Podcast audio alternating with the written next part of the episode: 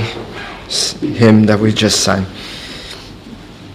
May it be just more than just words that come out of our mouths. May we really be willing to be taught by the Lord. Well, we come, as I said, to the end of Paul's second missionary missionary journey.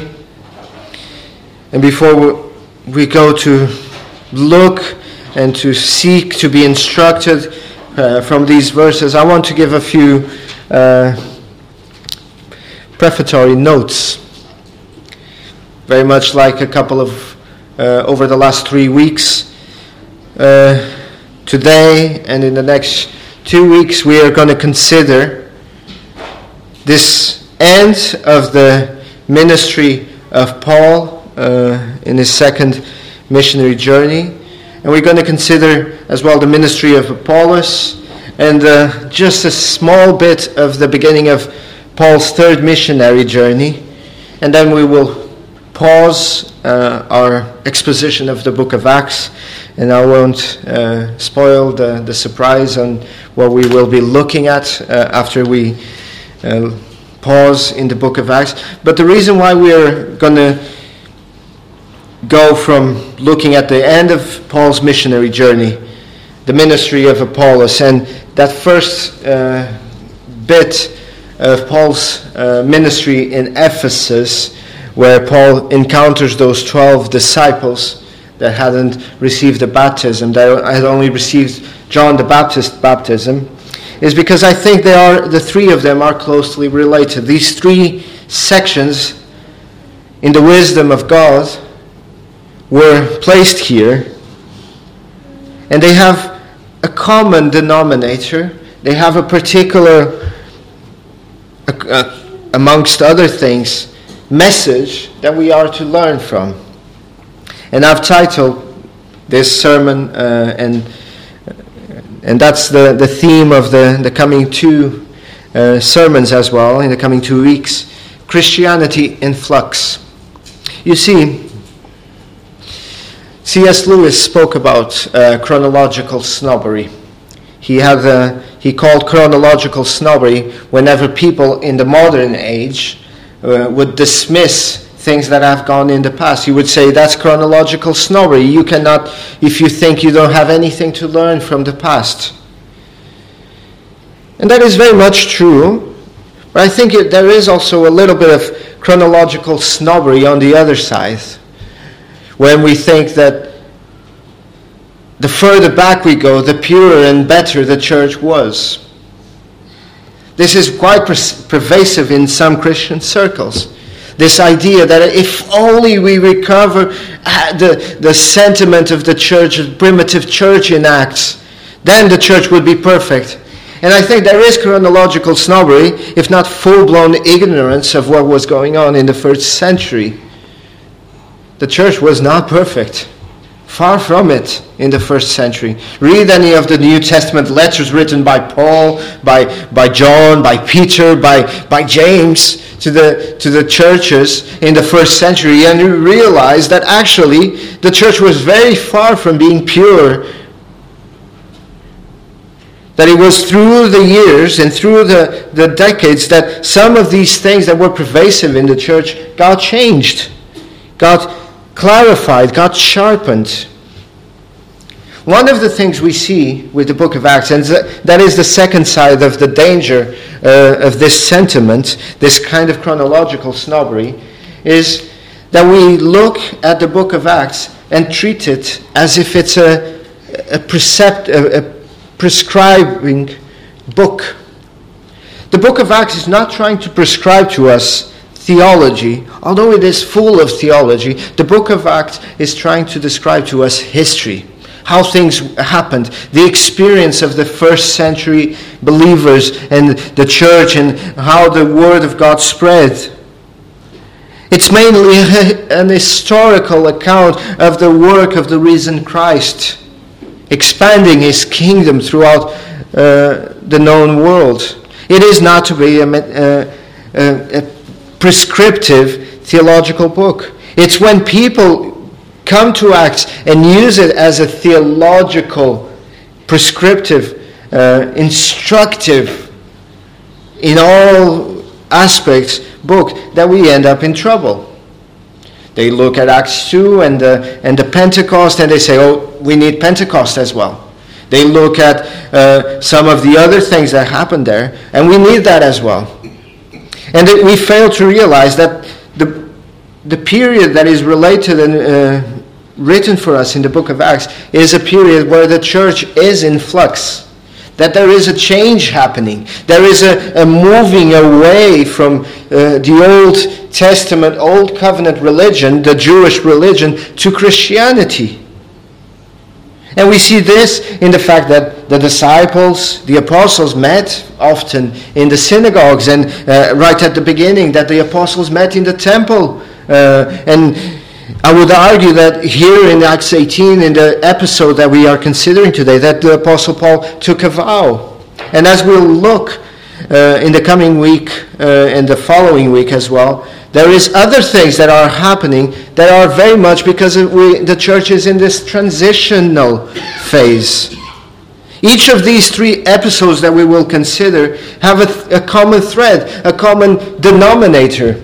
I would argue it's John the Baptist. As the representative of the Old Covenant, John the Baptist is mentioned here um, in these three episodes, or implied in these three episodes, if not mentioned. Uh, outright. And it's meant for us to see that there is actually a transition happening. Perhaps we should have read the rest of the, uh, of the text or the rest of, the, of this section, but Apollos, a minister who had only uh, had not been baptized, with a Christian baptism. And then Paul, at the beginning of Ephesus, comes across uh, the disciples of John the Baptist, or they were, were only baptized in the baptism of John. So, as we move forward, this is a fairly long-winded introduction to the, to the, to today and to the next two sermons. As we move forward, I want you to consider that we are looking at how Christianity is transitioning from the Old Testament precepts to the New Testament church that we came to know and know today. This is not to minimize the Old Testament. This is not to minimize uh, John the Baptist. But it is, in fact, to say, as John the Baptist said, that it is important for him to decrease, for the Old Testament to decrease, so that Christ would increase so that we would see Christ fully. The principles, the morals, as a, as a caveat, the principles, the, mor- the morals, the, the, the truths of the Old Testament are timeless, they are for us. But the ceremonies, the rituals of the Old Testament have passed away. And that is clear from the New Testament, especially when we read the book of Hebrews. So that's the, the introduction bit to know where we are and where we're going. We read of Paul leaving Corinth. Verse 18 says that Paul still remained a good while in Corinth. He took, then he took leave of the brethren and sailed for Syria, and Priscilla and Aquila were with him we read in this verse that after what we saw last week, the, the wonderful, uh, the wonderful uh, undertaking of the Lord uh, in, in uh, keeping Gallio from uh, making a, a, decision disfavorable against, the, against Christianity, we read that Paul still remained a good while there.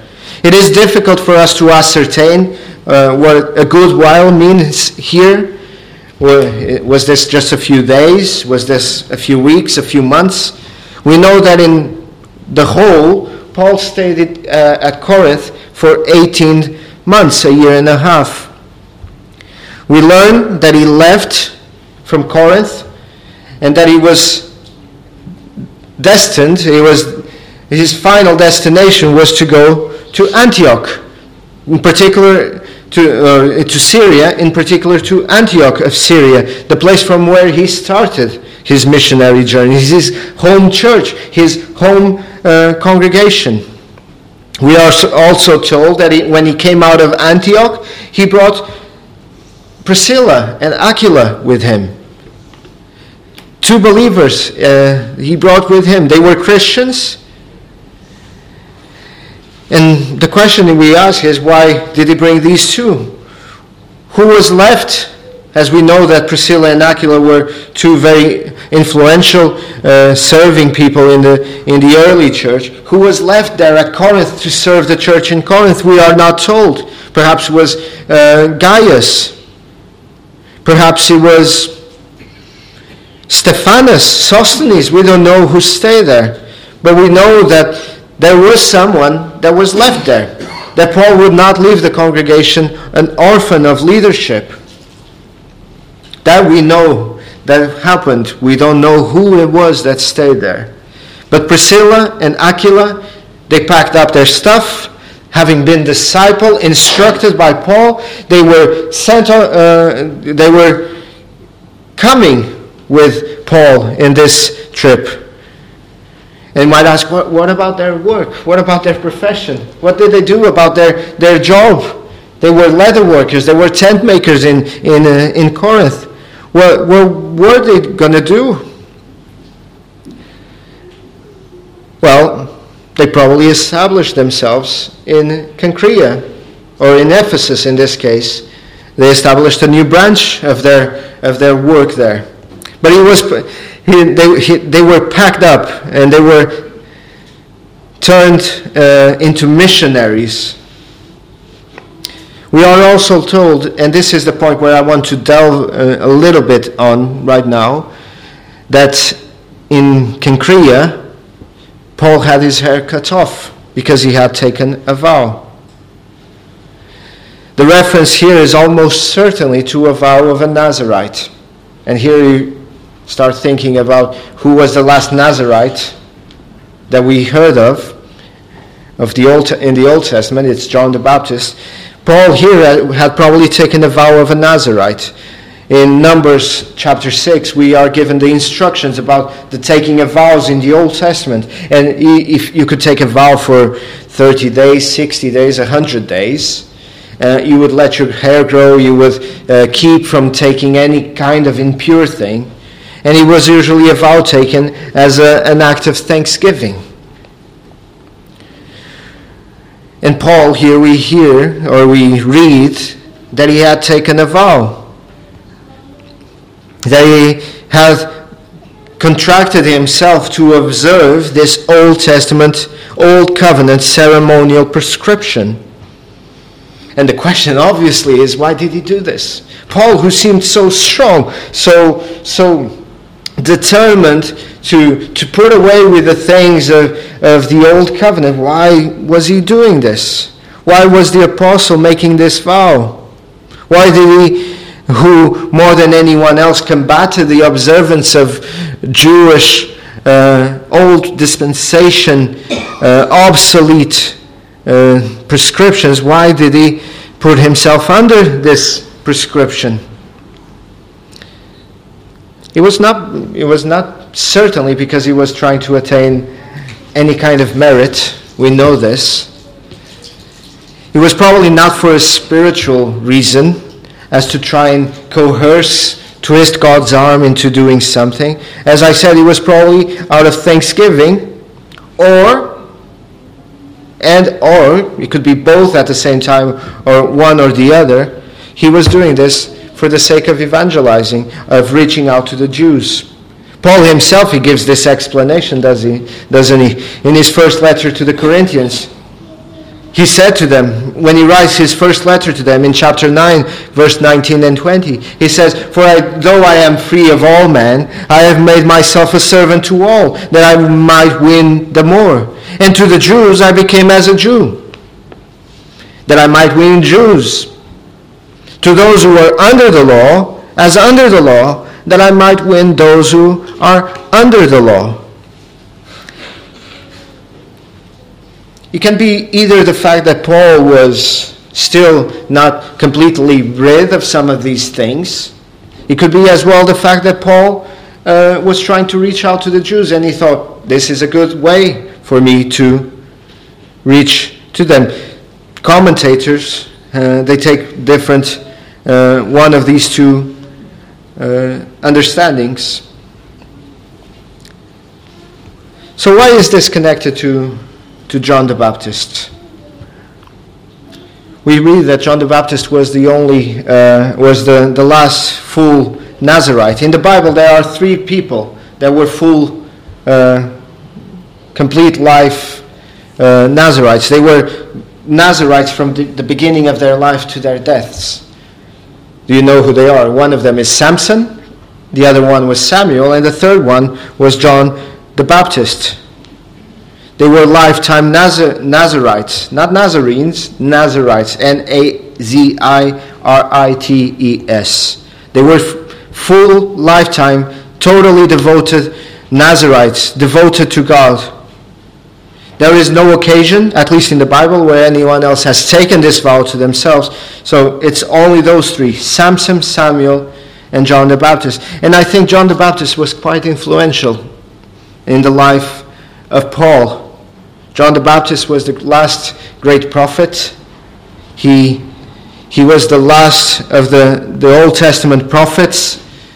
And certainly, John the Baptist had a great influence in the life of Paul as the Old Testament in itself had in the life of Paul.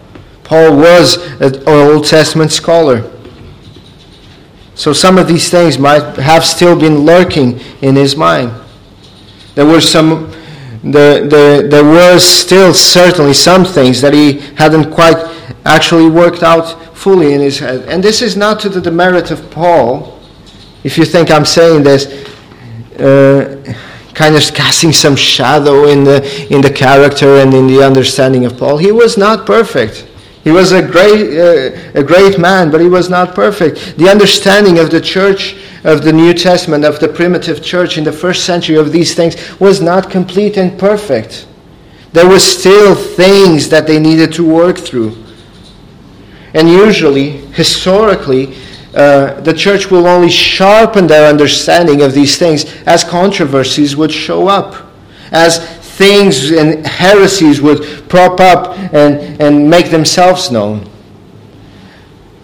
It is very much the history of the church that the church starts to understand things better and sharpen their understanding of, of theological issues and of practices when people say the wrong thing.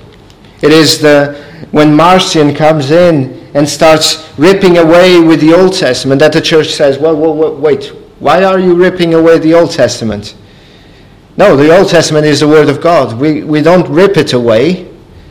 And then the, the church gets, uh, furthers and, and strengthens and founds their understanding. It's when Arius comes in and starts saying, oh, well, Christ is, uh, is a kind of God, but he's not fully God that the church says, no, wait, let's go back to Scripture. Let's look at what the, the apostle said. And it's at that point that the doctrine of the Trinity gets full, fully fleshed out.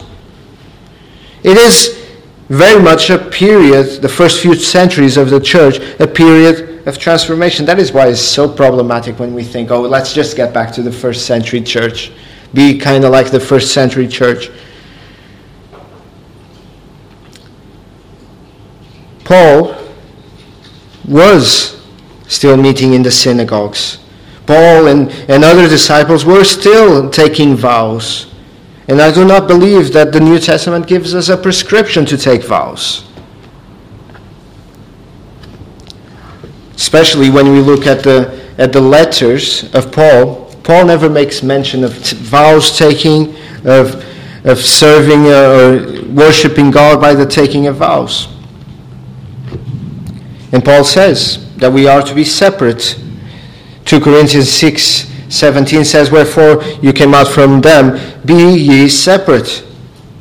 Be separate. So I'm not going to dwell too much on this uh, right now. We'll, we'll talk a little bit more as we go onwards. But Paul here took a vow. Probably 30 days, 60 days, 100 days, but probably 30. And the, the way the Nazarite vow worked is that you, you would let your hair grow, you would abstain from, from impure things. At the end of the, the period, you would cut your hair, you would uh, ideally, you, you would do this in Jerusalem, cut your hair, and you would present sacrifices, and along with those sacrifices, you would put the hair under the altar. And that's why perhaps there is this pressing need of Paul to go to, to Jerusalem to offer sacrifices.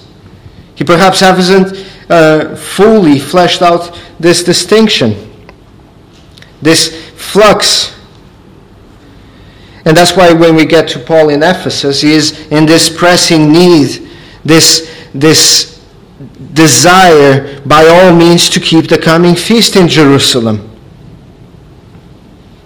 So, what do we see in his passing through uh, Ephesus? This is him in Cenchrea, where he had taken, uh, cut off his hair and had taken a vow. He gets on the boat. He arrives at Ephesus in modern day Turkey, and now he is there preaching the words. What do we see there? We see that Priscilla and Aquila were there with him. An interesting point here. We read that um, he came to Ephesus and left them uh, and left Priscilla and Aquila there.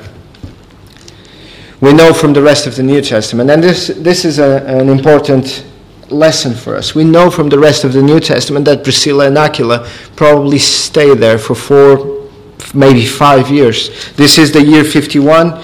Uh, right about the year 57, Priscilla and Aquila are back at Rome, and there's a church there that meets in Priscilla and Aquila's house. They remain there for about four, five, perhaps even six years. Uh, before they moved back to Rome once they were allowed to. Once the, that edict by Claudius that threw off or uh, threw away all the Jews from Rome was lifted after Claudius' death. The important lesson here for us is one that we need to understand. We often think, don't we?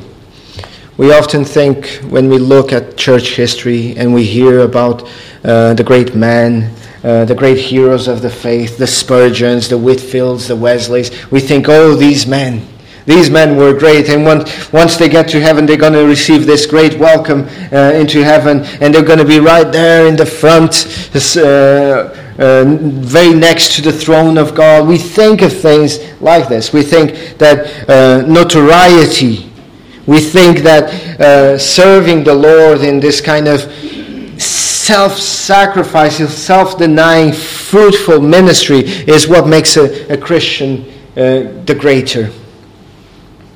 I would submit to you that someone like Priscilla and Aquila are just, if not more, great than many ministers and pastors and, uh, and all of those great men and women of the past, or men that served uh, in particular as pastors and ministers in the past. And yet they were not in full time ministry. They were regular Christians like you. They had their own jobs. And they used those jobs to glorify God. You read of Aquila and Priscilla, probably the next time, uh, chronologically, as Paul is writing to the church in Corinth. He sends his regards from the church in Ephesus. Where is the church in Ephesus meeting? At Priscilla's and Aquila's house. They were willing to move from Corinth to Ephesus and to stay there and to serve there and to pour out their lives there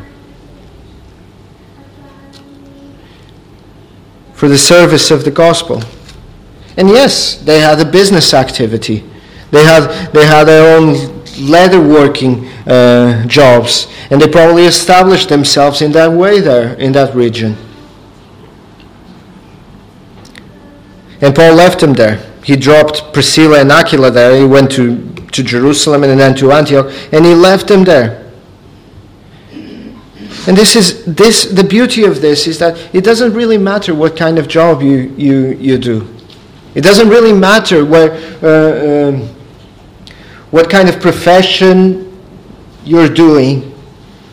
If the Lord has called you, if the Lord has placed those talents in your hands, you are to serve Him faithfully. I tried to find uh, this illustration by Spurgeon. Spurgeon had this beautiful illustration of this uh, young woman who died in her early age.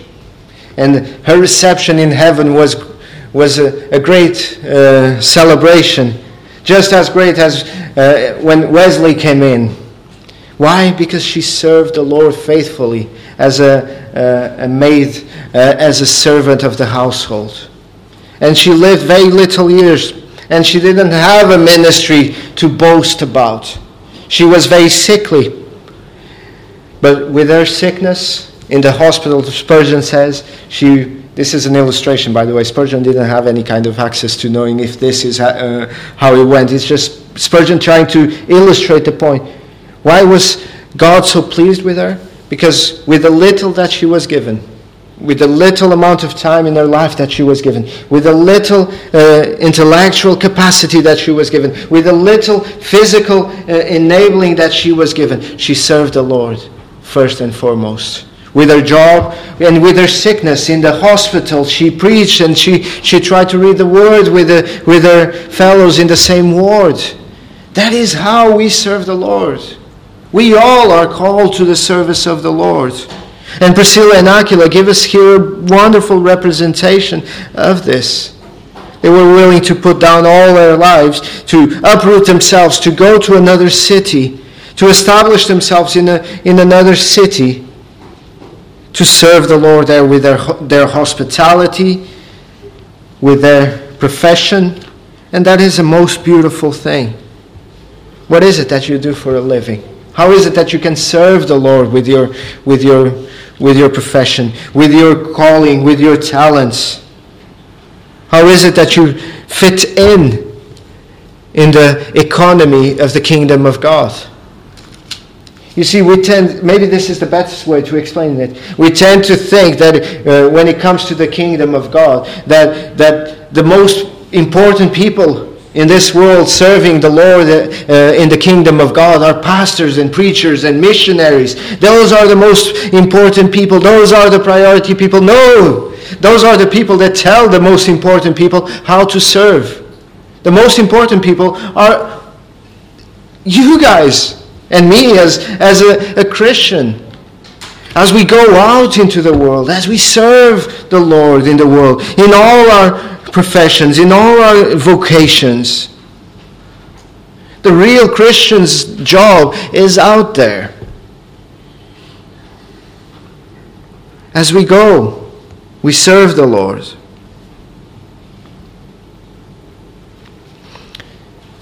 Again, Paul in Ephesus, uh, it must have been a whirlwind to be a, a friend, uh, uh, a, a co laborer with Paul. As you consider all these things, Paul is just playing chess with his co-laborers. He picks up Timothy here, he puts Timothy there, he picks up Silas here, he, he tells him to stay there. He goes with Priscilla and Aquila to Ephesus, and perhaps it's only when they arrive at Ephesus, because of the good reception that they had, that Paul says, well, actually, now that I think of it, if the Lord wills, I will come back, but you guys stay here. You guys stay here. Help these people here. It must have been a whirlwind to work with, with someone as, as Paul. You never actually knew what was going to happen tomorrow. And the wonderful thing is that Paul was very well received here.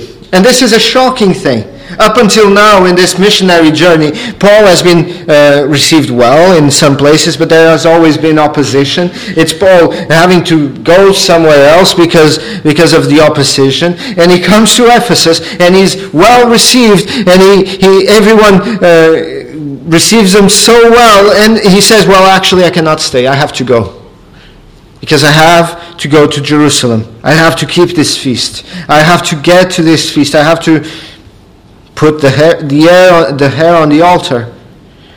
We don't know if it's the Feast of Pentecost or if it's the Feast of Passover. And honestly, if, if it was important, the Holy Spirit would have told us. But he had to be there. He had to go. And he went.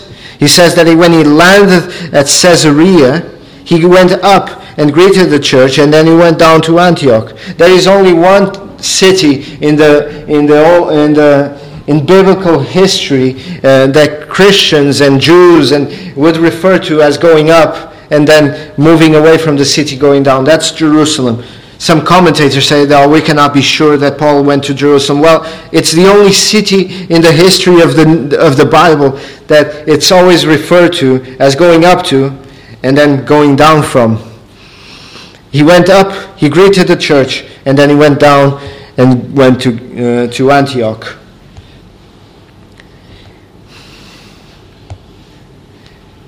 And Paul visited them, and Paul stayed there for a while. He probably reported uh, to them in, in Jerusalem what happened. And then we come to Antioch. And again, we are not told by Luke. Luke is quite, under the inspiration of the Spirit, summarized uh, in this whole um, end of the second missionary journey and begin, beginning of the third. But that's because Luke tr- tries not to repeat himself. Luke already told us in Acts 14 what Paul did once he arrived at, uh, at, Cor- uh, at, Antioch of Syria. That Paul uh, told them and uh, reported to them all that God had done with them and how he had opened the door of faith to the Gentiles. And he stayed there for a while, and then we read, on he goes. There goes Paul again for his third missionary journey and it's exactly the same route. He goes through Galatia and Phrygia in order, strengthening all the disciples, and we know that he actually came back to Antioch. So, this is what happened at the end of the, the second missionary journey. And alongside some of the lessons that I already mentioned, let me mention four more lessons in, quick, uh, in a quick fashion from this section of text. One of them, with Paul, is the necessity of finishing the work we start. Finishing the missions entrusted to us and being accountable for the actions to those in authority. Paul, as he finishes his second missionary journey, an apostle, by the way, someone who could lord it over others and say, I'm an apostle, I, I have to answer to no one but Christ Himself. He f- felt, just as at the end of the, the first missionary journey, he felt, he knew that he had a responsibility towards those who sent him. So he goes to Antioch. In spite of all the setbacks, in spite of all the difficulties, the tribulations, the failures that Paul faced, he did not give up. He persevered and he brought his work to an end. And he brought a report again to the church in Antioch of what was going on. And what we learn is that we need to be accountable. We need to, to be persevering and we need to be humble in carrying out those things and those tasks that have been entrusted to us by the Lord. The lesson, the big lesson that I want to emphasize is the lesson that we take from this period of transition. We'll probably talk more about it next week as well. But we need to be patient, don't we? As we look to, the, to these uh, different things being uh, transitioning from the Old Testament towards the New Testament, towards the, uh, a Christian New Testament understanding of Christianity, as the, the, the New Testament church sheds its old clothes uh, of Old Testament rituals, you might notice that the Scripture never actually criticizes that although the, the Christians were meeting in the temple, that although there were still sacrifices being made, and we know now from the, from the establishment of the New Testament canon that those things are wrong, and in fact even sinful, that because this was a special, particular time of transition, these things were still uh, allowed. How do we translate this to our own time? How do we translate this to our own experiences? I think the, the patience and the prudence is very much a lesson for us. especially when we're talking about people changing and reforming in times, in times of change. We are a good Reformed church. We're theologically, we, we hold, we believe to the, to, the, to the right understanding of what Scripture teaches. But we might at times be uh, faced with having people come from different persuasions of Christianity. And this is not to say that we embrace and accept those different persuasions, but that we lovingly, patiently, and gently give them time to work these things through. I think this is a principle that is contained in, in, this, in this time, in this, in this passage. A principle of charity, love, patience. It might not be uh, someone from another circle of Christianity. It might be a Christian that was converted from, uh, from Islam. And although those people, uh, uh, she is a Christian, or she or he is a Christian, there, there are people who perhaps still have some of those things, cultural things, from their own religion, from their own uh, background, that they need to work through. And instead of saying, no, you've become a Christian today, and today you have to put all these things to, ba- uh, to, to rest, we say, no, actually, take your time. Let's, let's be patient. It might not be a, a religious background. It might be someone who's converted out of a, a, a, lascivious and licentious living in the world. And yes, of course, we wouldn't be patient with, with open sin and those things. But perhaps we need to be patient with, with some of those things as people work those things through. It is very much in the, in the, in the Christian way of doing things to be patient, to be gentle, to be charitable to be prudent, reformers like John Calvin, like John Knox, when it came to things that were not that were not how to express this better when it came to things that were not of matters of salvation they were more patient. When it came to things that were not of biblical uh, principle they were more patient. They were more condescending.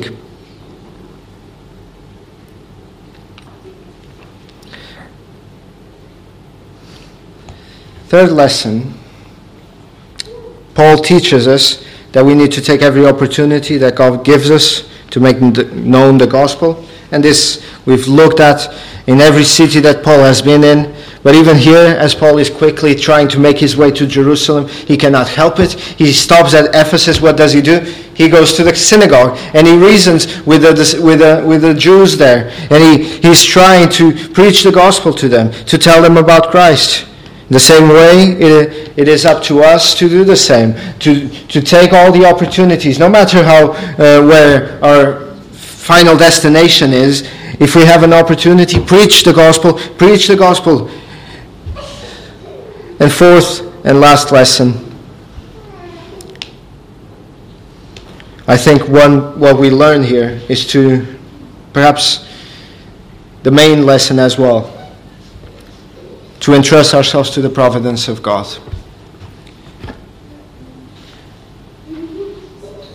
Although Paul was certainly surprised with the reception in Ephesus. He knew that he had to be somewhere else. He was convicted by the Spirit that he had to go. And he says, Well, if God wills, God willing, I'll return to you. But this time, I need to go. And the lesson for us, what the apostle teaches, is that we need to condition to our plans to hold our intentions always in check with God's will. If the Lord wills, if the Lord desires, God willing, we will do this. God willing, we will do that. The expression God willing reflects an absolute dependence of the Apostle Paul in the good, perfect, pleasing will of God. That's what James says, and I'll close with this. James chapter 4, verse 13 to 16. Come now James says, You who say, Today or tomorrow we will go to such a city, spend a year there, buy and sell and make a profit. whereas you do not know what will happen tomorrow.